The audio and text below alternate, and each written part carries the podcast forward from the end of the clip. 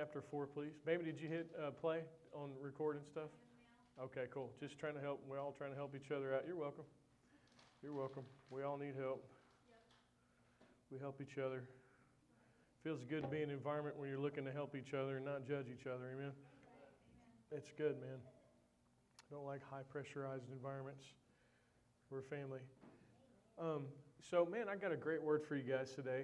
And how many of you know that the way that you see things has a tremendous impact on the way that you're going to walk and move? And, you know, let's say, for example, and I was thinking about this during worship, you know, how many of you know if I am, you know, if I have a blindfold over my eyes and I'm walking, it's going to make it difficult for me to navigate, right? I'm talking about 2024. I'm talking about the way you see things in 2024.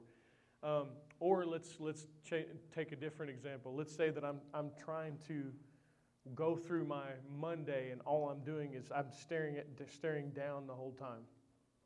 I mean, you know, if my perspective is always down, it's going to be very difficult for me to navigate, to walk in, to move, right? What we want is we want to be able to see things clearly so that we can live and we can move and we can walk and, you know, we can accomplish our goals. And there's something I believe that the Lord is really wanting to bring us into for this year so that we can see clearly and so that we can navigate effectively. And what I believe that is in because he wants us to see clearly. He wants us to see when good comes. He wants us to be able to navigate our lives effectively.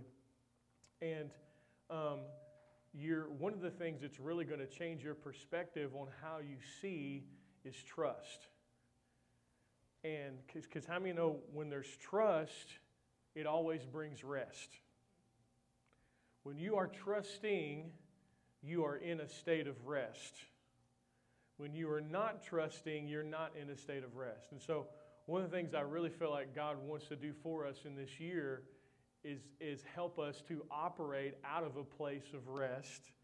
And out of operating out of a place of rest, we're going to be in a place of trust. And I mentioned this last week. But how many know when you have somebody that you can trust, that individual brings rest to your heart?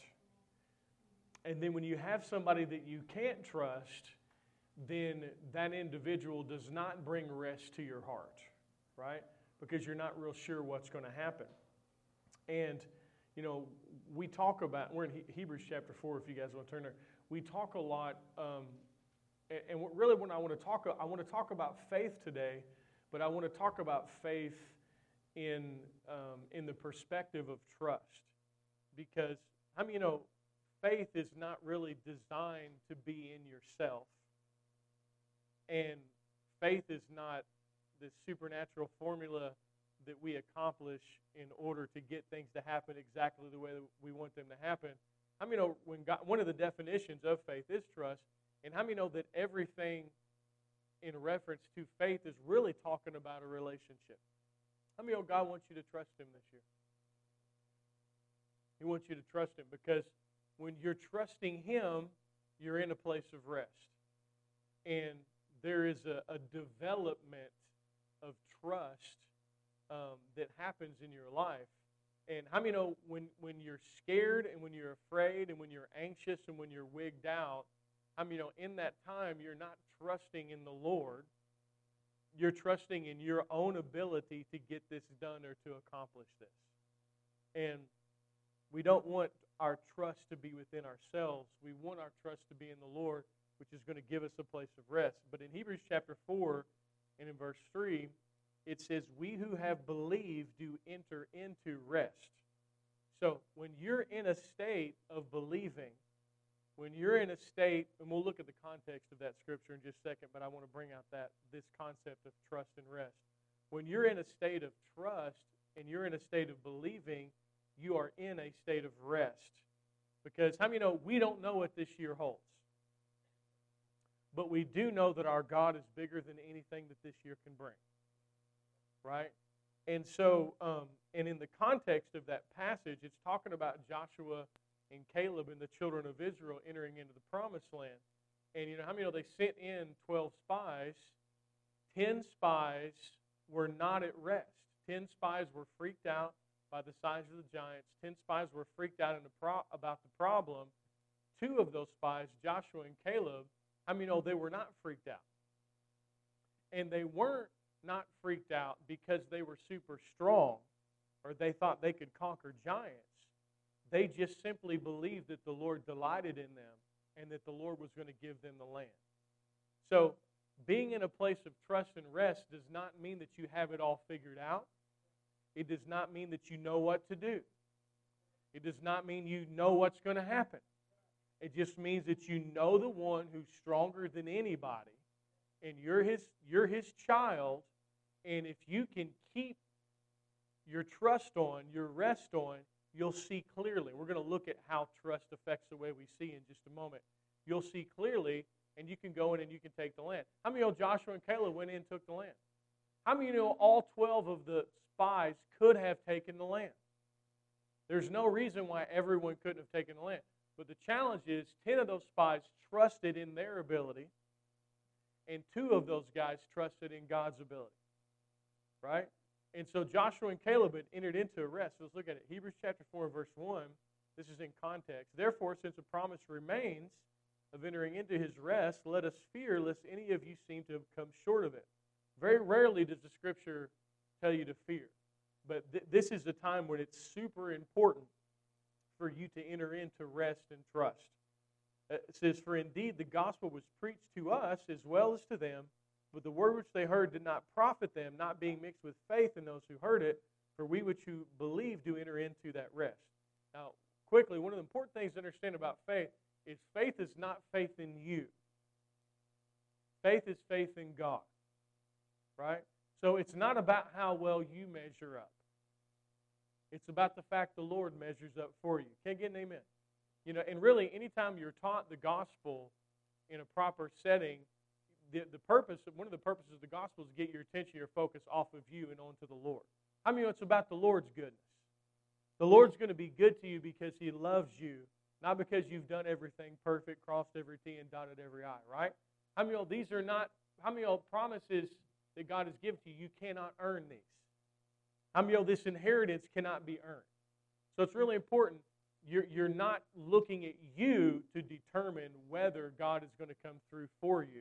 You're looking at the goodness and the character and the nature of God and not yourself. That's very important. And that's why David was a man after God's own heart. Not because he was a perfect man, but David attributed goodness to God. David believed that God was good when a lot of people did not, right?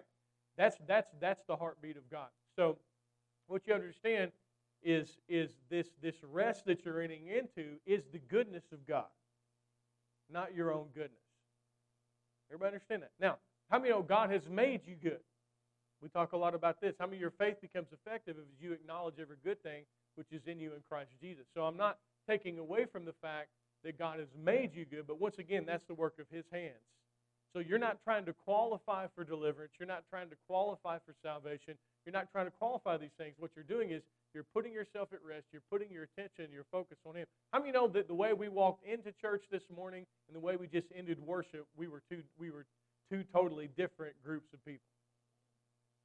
It's the truth, because when we first came in, I mean, there's battle, there's stuff, there's discouragement. You can feel it in the air. There's weirdness and all this kind of stuff. That's the attack of the enemy, everybody. Don't think it not strange, It's not you. There's nothing wrong with you. There's attack, right?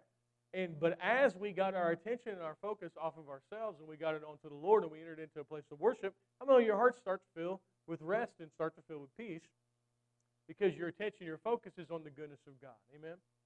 And so in Psalm 20 and in verse 7, very powerful statement, it says, some trust in chariots, some in horses, but we will trust in the name of the Lord our God.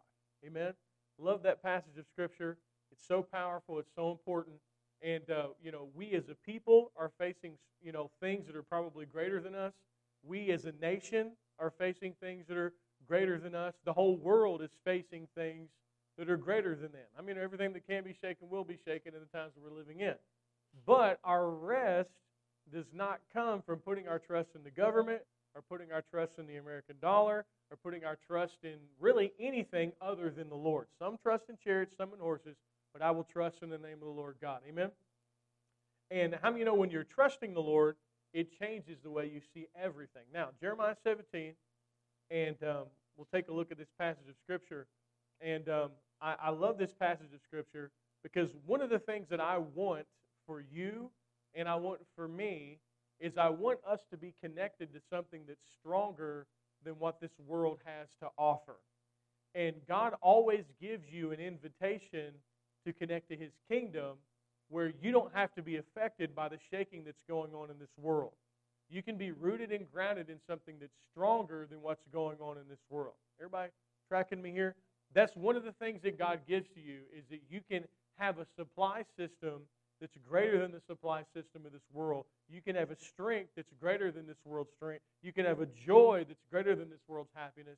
You can have a peace. All these things are eternal things that we can tap into. I want that for you. I want that for me. I want that for my family. I want that for our church because this world is not solid right now. But there is something that is solid, and it's the Lord, amen, and His kingdom. And so in Jeremiah 17, in verse 5, it says, "Thus says the Lord, curses the man who trusts in man and makes flesh his strength, whose heart departs from the Lord. He shall be like a shrub in the desert and shall not see when good comes." Remember how we were talking about seeing. Now, when it says makes flesh his strength, that means your own strength. See, when you're trusting in your ability to change the problem, to deliver your family, to get your loved one saved, even to pay your bills or get your body, when you're trusting in you, you don't have rest. So God does not want you trusting in you. God does not want you trusting in your own flesh. God wants you trusting in Him. And so when someone is trusting in man, trusting in themselves, what ends up happening is they can't see when good comes. Good's still coming, but they can't see it. Because going back to the analogy of, you know, if I'm just going through this whole year and all I'm doing is staring down, I mean, you know, good can be coming, but I won't see it. So when your trust is in the Lord, it's going to change the way you see life, and you're going to see good when it comes, taste good when it comes, pick up the good when it comes, because you have the ability to see it. But if you are just completely and totally wigged out and not at rest, you're not going to be seen properly. Everybody understand this? Now, listen, no condemnation if you're wigged out. No condemnation if you're not at rest, right? All we're doing is making an adjustment. That's it. You can in less than a second, you can stop trusting in you and start trusting in the Lord. I mean, you can. I mean, you can catch it. When your peace is gone and you're getting stressed out, wait a minute, I'm trusting in me again. I'm looking down. I can't see when good comes. Everybody tracking me here? And all you do, you just change what you're trusting in. How do I know I'm trusting in the Lord, Jeremiah? You have rest and you have peace. That is what you guard. That's your part. Your part's not to fix the problem. Your part's not to fix everything. Your part's not to have all the answers. Your part is to let not your heart be troubled, neither let it be afraid. You guard your heart with peace. That's your part. How do you guard your heart with peace? By trusting in the goodness of God on behalf of you and your family. Can I get an amen? I don't want to live this year wigged out. Like, I just don't want to do it. You know, and have everybody in this room, you currently have pressure in different areas right now, right? And I encourage you, once again, getting back to what I'm saying, your part is to guard your heart. Let not your heart be troubled. Maintain peace. Maintain rest so that you can see clearly and you can see properly. Amen? And then it goes on to the rest of this, and it says, but shall not inhabit the parched places in the wilderness and the salt land which is not inhabited. But now this is us. Say, this is me. Blessed is the man who trusts in the Lord, whose hope is the Lord.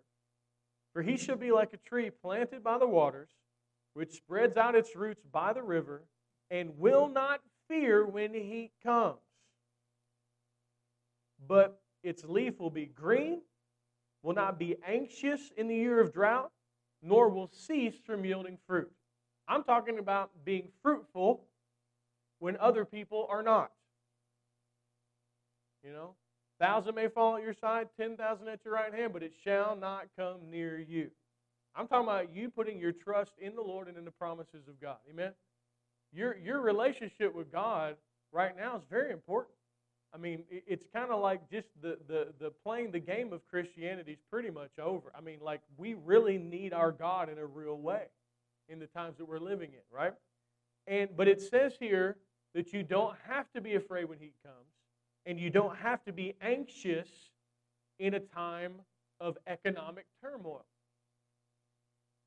It says that you can be fruitful in that time.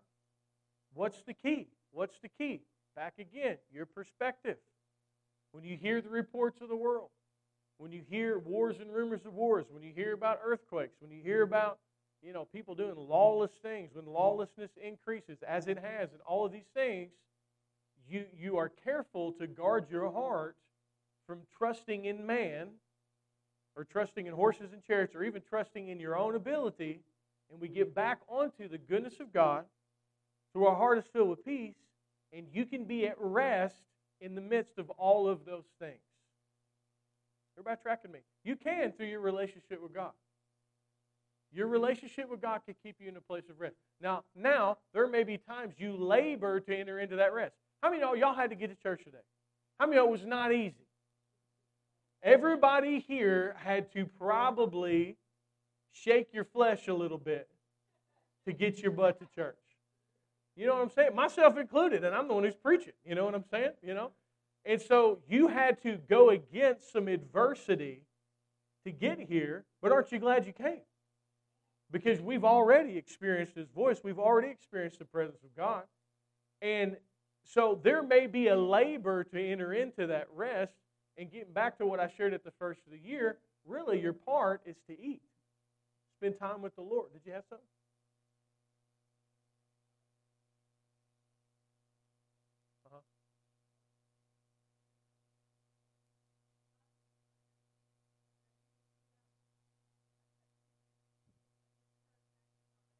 That's good. I appreciate your zeal, young man. That's awesome, man. Praise God. We were all in the flesh except Daniel. Amen. He was in the spirit. Thank God for him, right? Amen. That's good. But there will be a labor to enter into the rest. There will be a time when you make a decision to worship God. You know, Stacy and I, the other day, we were dealing with some stuff, and we finally had some time together. Like, we finally had kids, you know, in all different places, and it was just us together. And yeah, I know, praise God. But I knew, but what we did, and the first thing we did was you just worship God. And it's, you know, I just turned my phone on, put a song on, and we worship God for about 3 songs.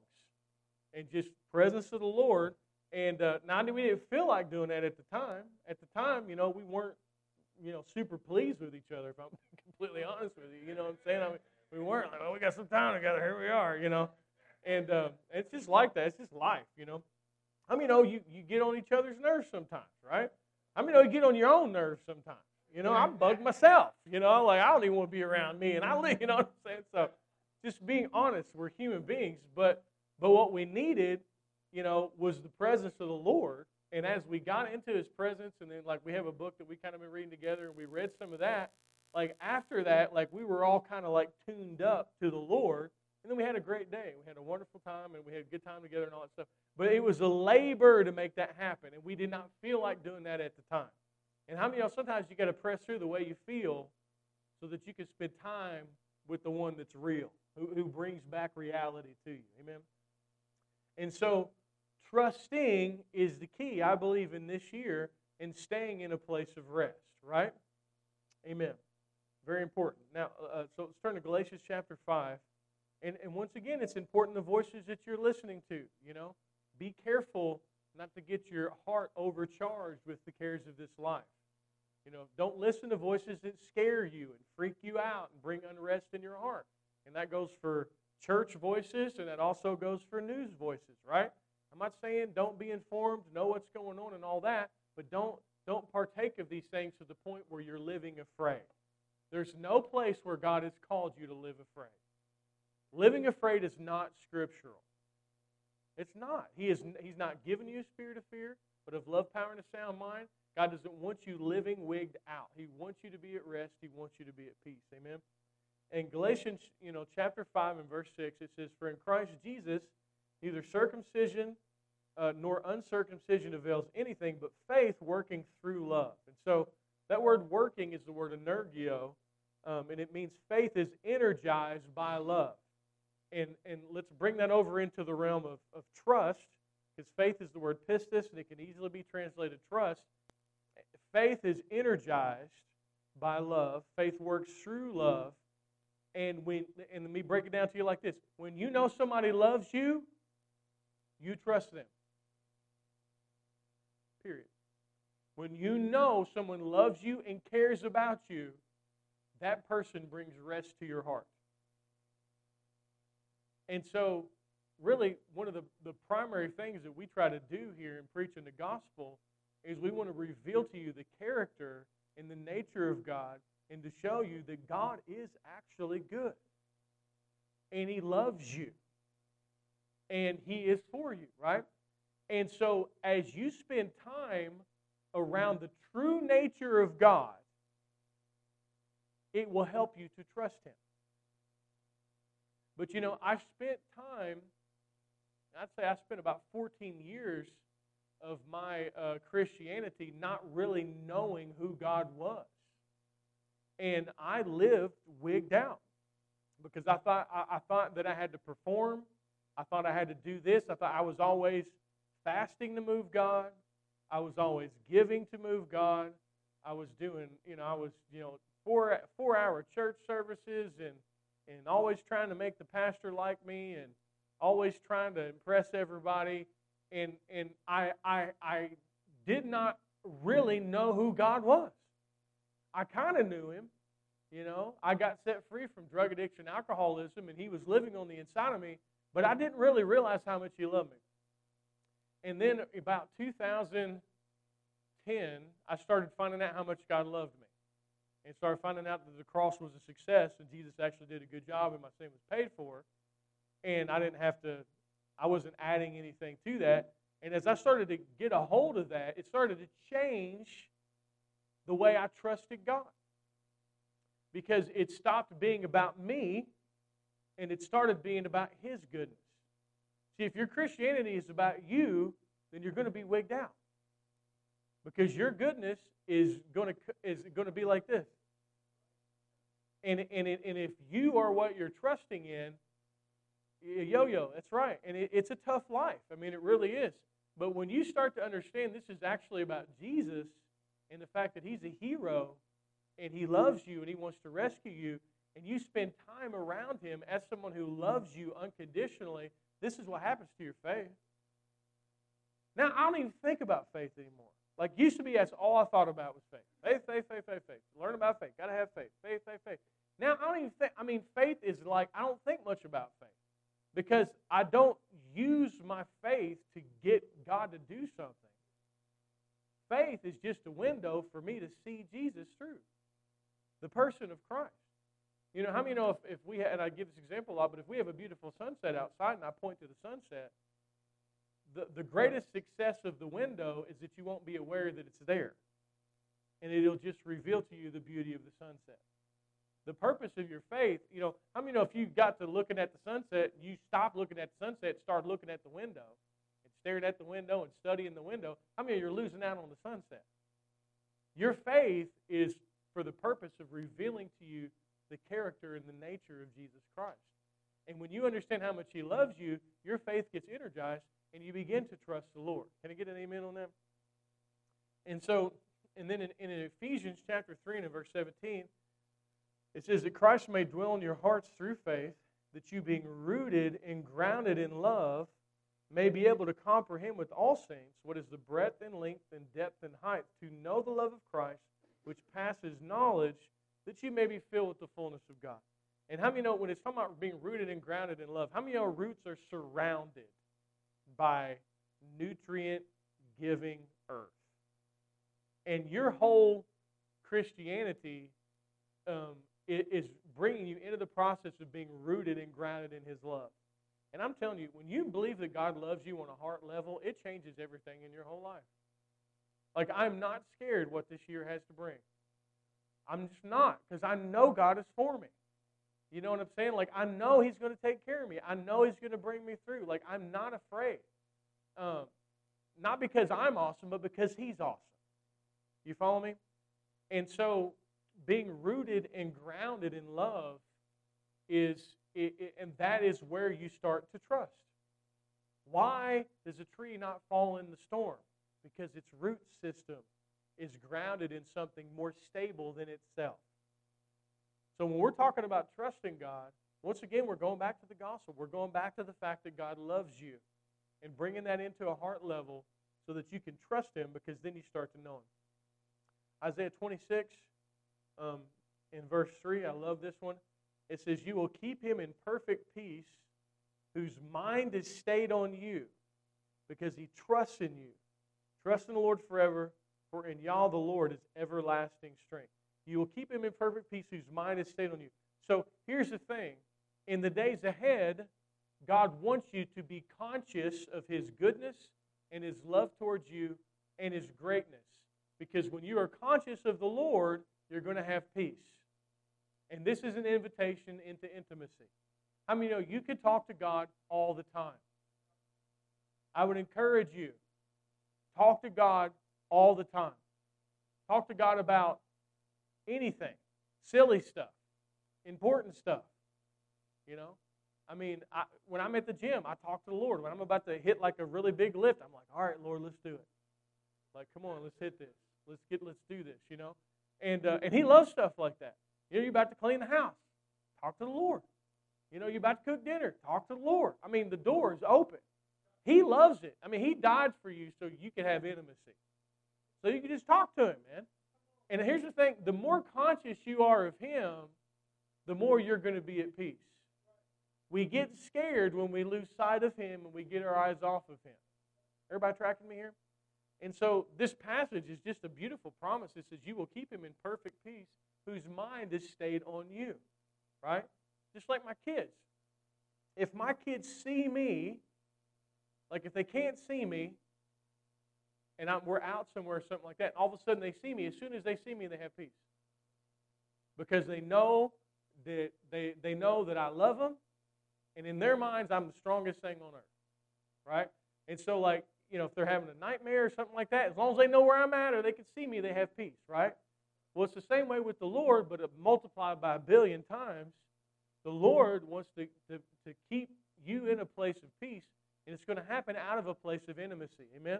Include Him in everything that you're doing, okay? Never think, God never turns away from you, okay? He never does. Why? He lives in you. He's united with you, you know, and honestly, understanding this would also help deliver people from some temptation as well. You're dealing with temptation, you're dealing with fall, talk to the Lord. He's right there. Talk to Him while you're making a mistake. See how successful the mistake is to keep you, because it won't be. But what happens is we think,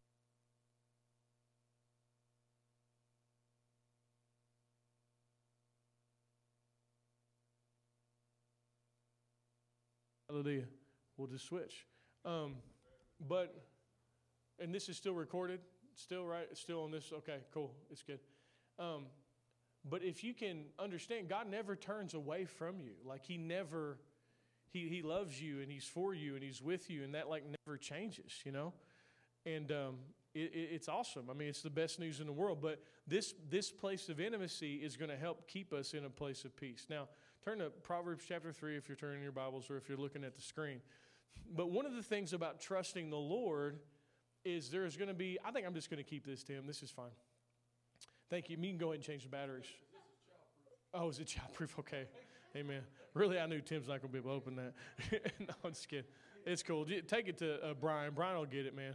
But thank you so much. But it's cool. I'll just stick with this. But Proverbs chapter 3, and one of the things about trust is, it says, trust in the Lord with all your heart, lean not on your own understanding. Now, here's the thing. This is important. Trust is not tested until things don't go your way. And that's why it's so important to think of faith not just in the realm of some kind of spiritual power that's going to complete an equation. No, trust is when things are not going your way. Things are going contrary to the Word of God. And it's looking like God's not a million miles near you. That is when your trust is tested. And that's when trust really matters. Everybody tracking me on that? And so that's why it says, not on your own understanding. And that is a big part of trust. And that's one of the things that's going to carry you through. You know, and I always give the example of my kids. If I tell Ethan, who's, 18 years old, I say, hey, man, we're going to get ice cream. He knows that my word is good. He knows we're going to get ice cream. If I tell Lily, who's 2, we're going to get ice cream, she wants ice cream right now. Because in her mind, if it's not happening now, it ain't really happening. And then get mad because it's not happening now, right? But Ethan has spent enough time with me to know if I say we're getting ice cream, we are going to get ice cream. It's going to happen. But you're going to have to trust me while you don't see the ice cream. Amen? And so there are promises that the Lord has made to you. He's promises to heal you, promises to prosper you, promises to restore you and to heal you physically, emotionally, financially. There's all these promises, but it's through faith and patience that we inherit these promises. If everything was automatic, there'd be no need for trust. This is not microwave Christianity. This is not, there are moments where you're going to trust God when it looks like you're standing against the Red Sea. How many of y'all, that's when trust really counts? God has been developing this relationship with you for a long time, and his heart is that you would trust him. Even when you don't see things happen the way that you thought that they would. That's when trust counts, right? That's when it actually means something. And then in Proverbs 13, it talks about one of the ways the enemy tries to attack our heart. Proverbs 13 and verse 12, it says, hope deferred makes the heart sick, but when the desire comes, it's a tree of life. And so one of the things that the enemy really tries to bank on is the passage of time. It's the truth, man, because that passage of time, the enemy tries to make you feel like God doesn't love you, God doesn't care about you, why hasn't this happened, why is this happening? And then he banks on this passage of time, and what he's trying to do is he's trying to wound your heart so that your heart becomes sick. What does a sick heart look like? A sick heart is a heart that cannot trust. And many of us have been wounded in the area of trust. Every one of us have been wounded in the area of trust. Because that's one of the primary goals of the enemy. See, if our children were left unchecked and just had that heart and that faith of a child, and they never experience any type of distrust or heartache, how many of y'all, they'd be unstoppable? And so the enemy's got to try to get in there and wound. How many of y'all kids just believe you? I mean, it's the thing, man. Like my kids, they believe everything I say. And so which is a tremendous amount of responsibility, but also it's a beautiful thing. We're born trusting. We are born trusting. But then what happens a lot of times is our heart gets hurt so many times that we have a hard time trusting God, trusting people, trusting ourselves. And in all of our lives, there is a healing in our hearts that God wants to bring to pass so that we can effectively trust Him and trust people. Here's the thing. You know how you can trust people? By trusting God with people. That's the only way that it heals, because people will let you down. Good people will let you down. I mean, no, you will let yourself down. And so all trust is going to come from this relationship with the Lord, because I may not be able to control somebody's actions or behavior, but if I can trust the Lord, then I can begin to trust that that person has the ability to change through God's grace, and I can begin to trust myself. I can begin to trust those around me. Now, I'm not saying that you trust people unconditionally. How many of you you got to be wise as serpent and harmless as doves? Can I get an amen? How many of you have to, we love unconditionally, but we don't trust unconditionally. But God doesn't want you living your life in this jaded place of self-preservation where you don't trust anybody but you, because you're the only person you trust, because you're the only person that hasn't let you down. How many of you, that's not a way to live.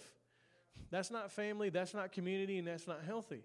But some of us arrive to that place because we have been hurt so many times. But I just want to tell you that God wants to heal that. God wants to heal your heart. And He wants to restore to where your heart's not sick and you are a person that trusts. Can't get an amen. But I know that can be difficult. I know that when Stacy, I wish she was in here so she could share this, but when we came out of our church situation that we were in, and we were severely hurt in a church situation, and severely hurt.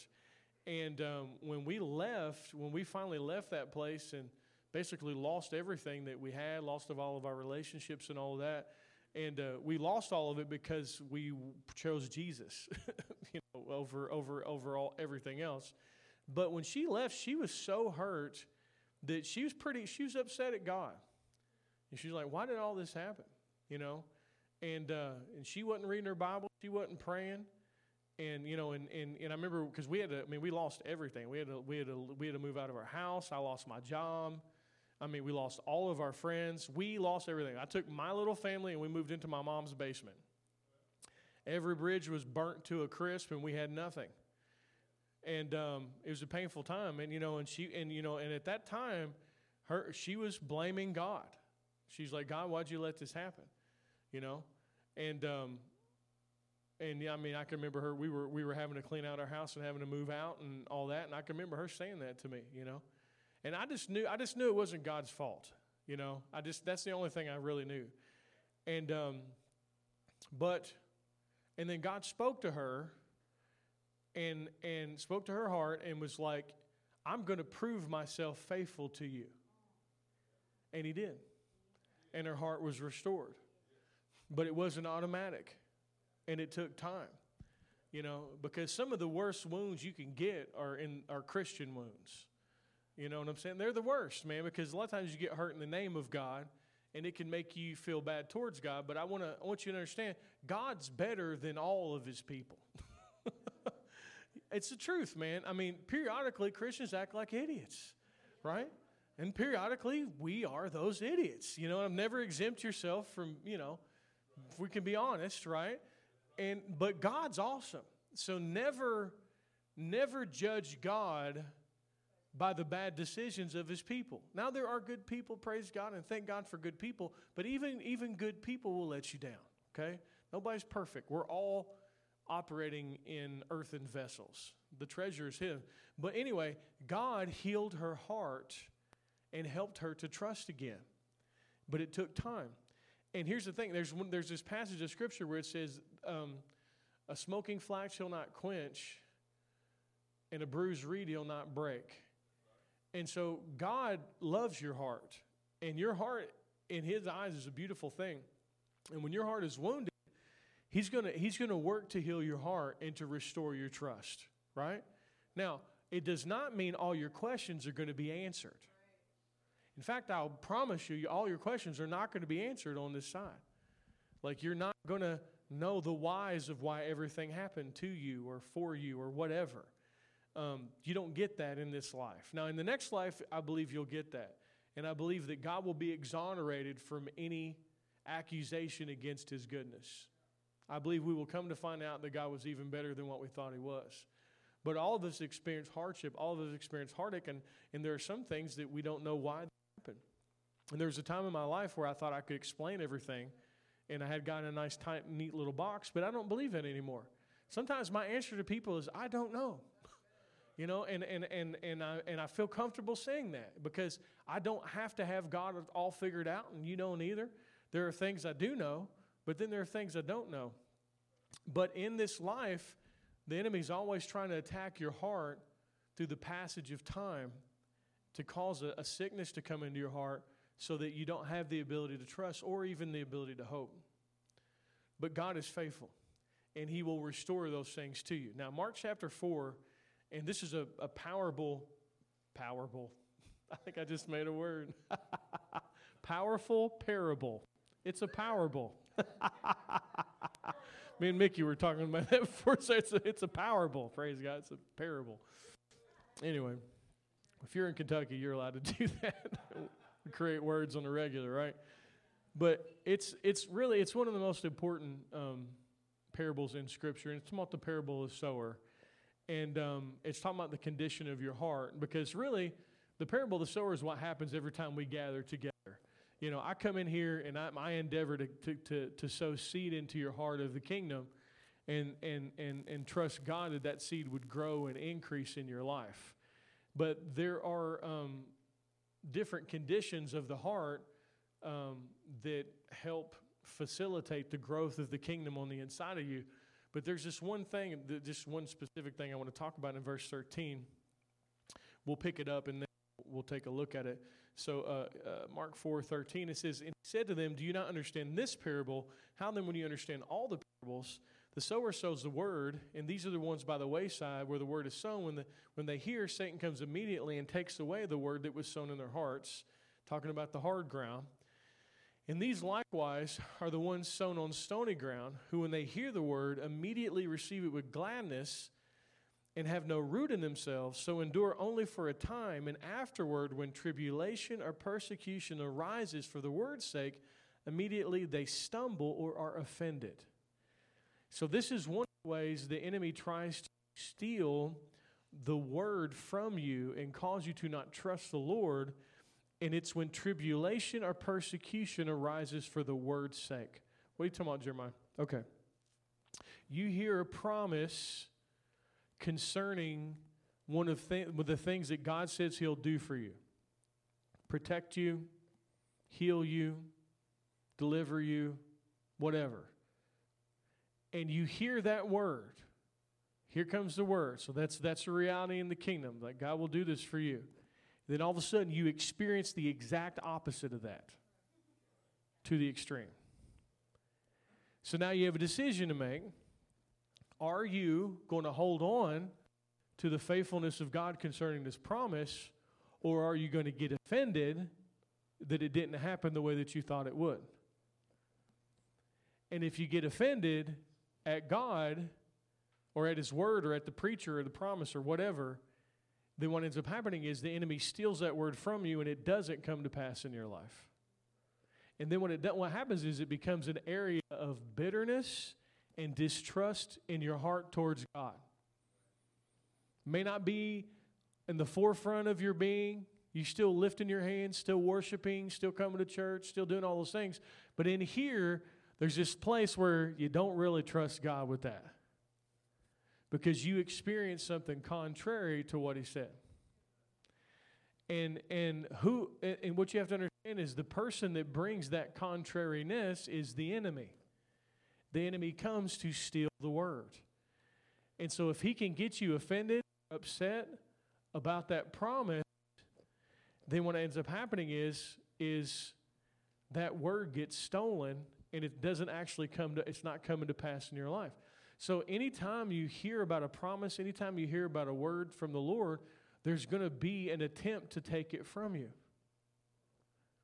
And you've got to hold on to the goodness of God when you're not experiencing that goodness in your life. And you've got to trust and judge God as faithful even when you're not experiencing it. And that is a part of the trial of your faith. This is the not fun part of Christianity. This is the part we'd rather do without. But the enemy's going to come and try to steal it. And he's going to try to offend, and he's going to try to get you to stumble. But then the thing that it says that causes us to be successful in their life is this statement: they have no root in themselves. What are you supposed to be rooted, grounded in? Love.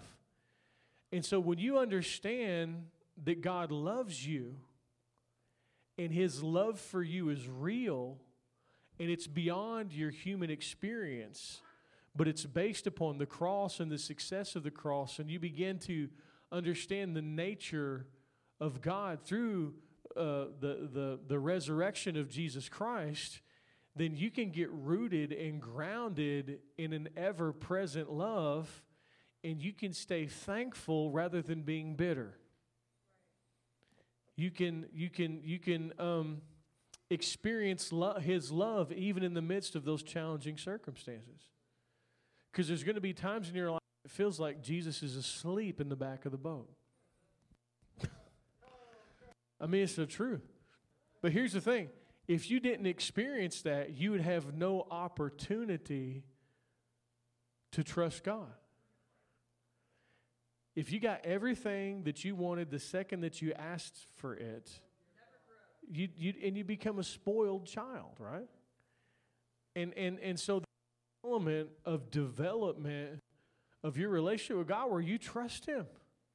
When you don't see things happen the way that he said it would. And then it's through faith and patience that you inherit those promises, right? Yeah, man, it's true. How many told Abraham, you're going to be a father of many nations? And he just got older and older and older and older and older. His wife was barren the whole time. Then, he was in his 90s. And then eventually, how many of the promise came to pass? If you look in the scripture, all those dreams that God gave Joseph, how many didn't look like those things were going to come to pass? How many when God came and wanted David as king? How many know David didn't become king for a long time later? And so there's a development of trust. And here's the thing. And see, trust really matters when we don't understand. That's when it really counts. Amen? And let's turn to 1 Peter chapter 1. And what you have to understand is that what God's doing in you, in developing your trust, it's not just for this life. See, when you go to the next life, you don't take any of your stuff with you. You don't take your clothes. You don't take your money. You don't take anything with you. But you know what you do take with you? You take with you the trust in God that you developed while you were on earth. You take your faith with you. You take your relationship with you. So what you're developing in trusting the Lord, it's not just for this life. It's an eternal thing. It's interesting. In 1 Peter chapter 1 and verse 6, it says, "In this you greatly rejoice, though now for a little need be, you've been grieved by various trials." Anybody been grieved by some trials here lately? Praise the Lord. The genuineness of your faith, your trust, being much more precious than gold that perishes. God's like, this is more important than money. Your gold perishes, but this lasts forever. Being much more precious than gold that perishes, though it is tested by fire, may be found to praise and honor and glory at the revelation of Jesus Christ. Whom having not seen you love, though now you do not see him, yet believing you rejoice with joy inexpressible and full of glory. And so what you have to understand is that when your trust is being tested, now here's the thing, God's not the one that brings the challenges. The enemy comes to steal, kill, and destroy. God's not the author of bad things. God's the author of good things.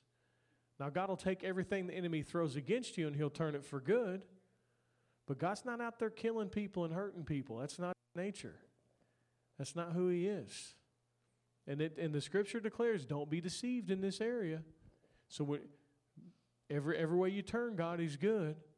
God's not evil. Very important to remember that, because if you're going through a trial and you think God's the one that's bringing it to your life, then how are you going to resist it? Why are you going to a doctor? See? And there's a whole catalog of teaching that teaches things that are not scriptural. And you must know that when you're going through a trial, God didn't bring that trial into your life.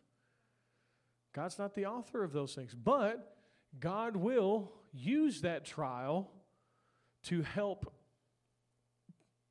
develop your trust in him on the other side. Amen? Very important to understand that. It's very difficult for you to stand against something that you think God brought into your life. And people teach that trash all the time. No. Did Jesus ever break anybody's leg while he walked the earth? Did Jesus ever give anybody cancer while he walked the earth? He didn't do that, did he? And see, you didn't really see you didn't see God till you saw Jesus. The law and the prophets were a shadow of the truth. Jesus said, "You've seen me, you've seen the Father. This is how God acts, just the way I act." And how many of Jesus went around doing good and healing all that were oppressed of the devil? Where Jesus was, sickness was not. Amen? It's important to understand that, because if not, it'll be real difficult for you to trust God. Why are you going to trust somebody that beats you? You know what I'm saying? I mean, that's perverted. You know, you know, praise the Lord. God's he's not the author of death, he's the author of life. Amen. And so, but there is a testing of your trust. There is a trial of your faith. And it's more than gold, and it's something that you're going to bring into the next life. And in Hebrews chapter 6 and verse 12, it says, "Do not be sluggish, but imitate those who through faith and patience inherit the promises."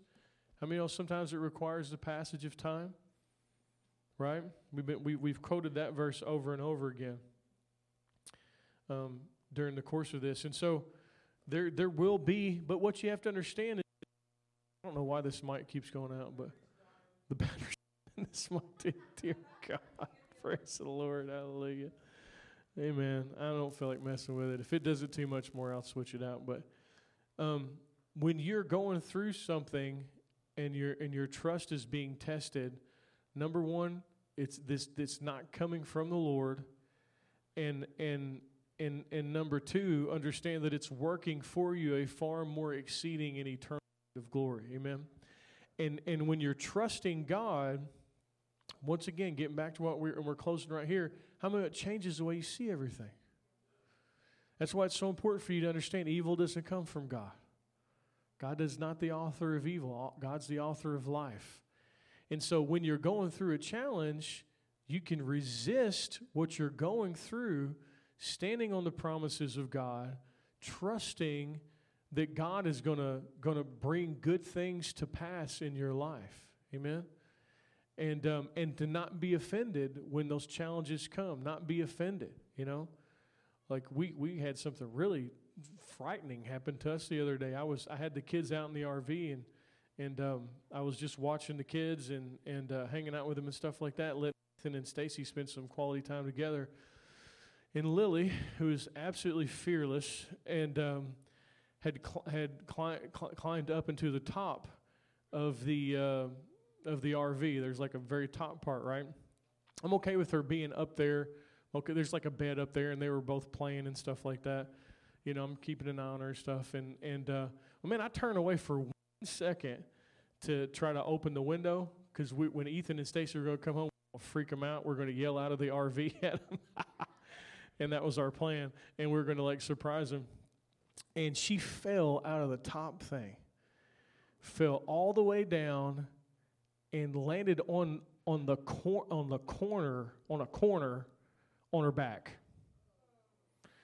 and just screamed bloody murder. And man, I mean it. And I just snatched her up, man, and just started praying over her, and just acknowledging the Lord in that situation, and you know, just endeavoring to keep fear out and to trust the Lord and to pray over her. Because, I mean, the enemy was hitting me with 1,000 scenarios right there in that moment. How many, that's when the rubber meets the road concerning your faith and what you believe. And this is a moment. Now, did God do that? No. You know, do we need to blame somebody? No. How many know right now we just need to access the promises of God? And, man, we just, I just was praying over her. Eli was praying too. And, man, just a couple minutes later, no more tears. She's ready to climb right back up there again because that's how she is. Like, and I let her do it because I don't want her to be afraid of it. But there was no lasting anything. She just had just a mark on her back, you know. And but how many of that was a moment where my trust could have been tested? God doesn't promise you that you're not going to have trials and tribulations. He tells you that you will. But what he does say is he's going to be with you and he's going to deliver you out of them all. Can I get an amen? But the key element here is keeping your trust in him, right? Okay, everybody want to make a decision to trust the Lord this year? And when we get out of that place, to labor to get back into that place so we can maintain rest, right? And then I read two final scriptures, and these are extremely encouraging because it's awesome. Philippians 1:6, being confident of this very thing, he who has begun a good work in you will complete it unto the day of Jesus Christ. What does that mean? What God started in you, God's going to finish it. You're not going to finish it. He's going to finish it. Can I get an amen? Takes all the pressure off of you. What he started in you, he's going to finish it. Such good news. I love that promise. And then Romans 8:28, it says, we know that all things work together for good to those who love God, to those who are called according to his purpose. So what does that mean? That means everything the enemy throws at you, God's going to work it to good. Can I get an amen? Amen. Best news in the world. So, hallelujah. In this year, going back to Jeremiah 17, and I'll just read that to you real quick because this is what we're looking for in this year for us.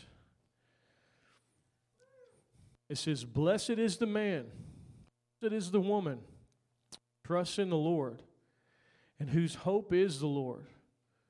For they shall be like a tree planted by waters, which spreads out its roots by the river, and will not fear when heat comes, and its leaf will be green, and will not be anxious in the year of drought, nor will cease from yielding fruit.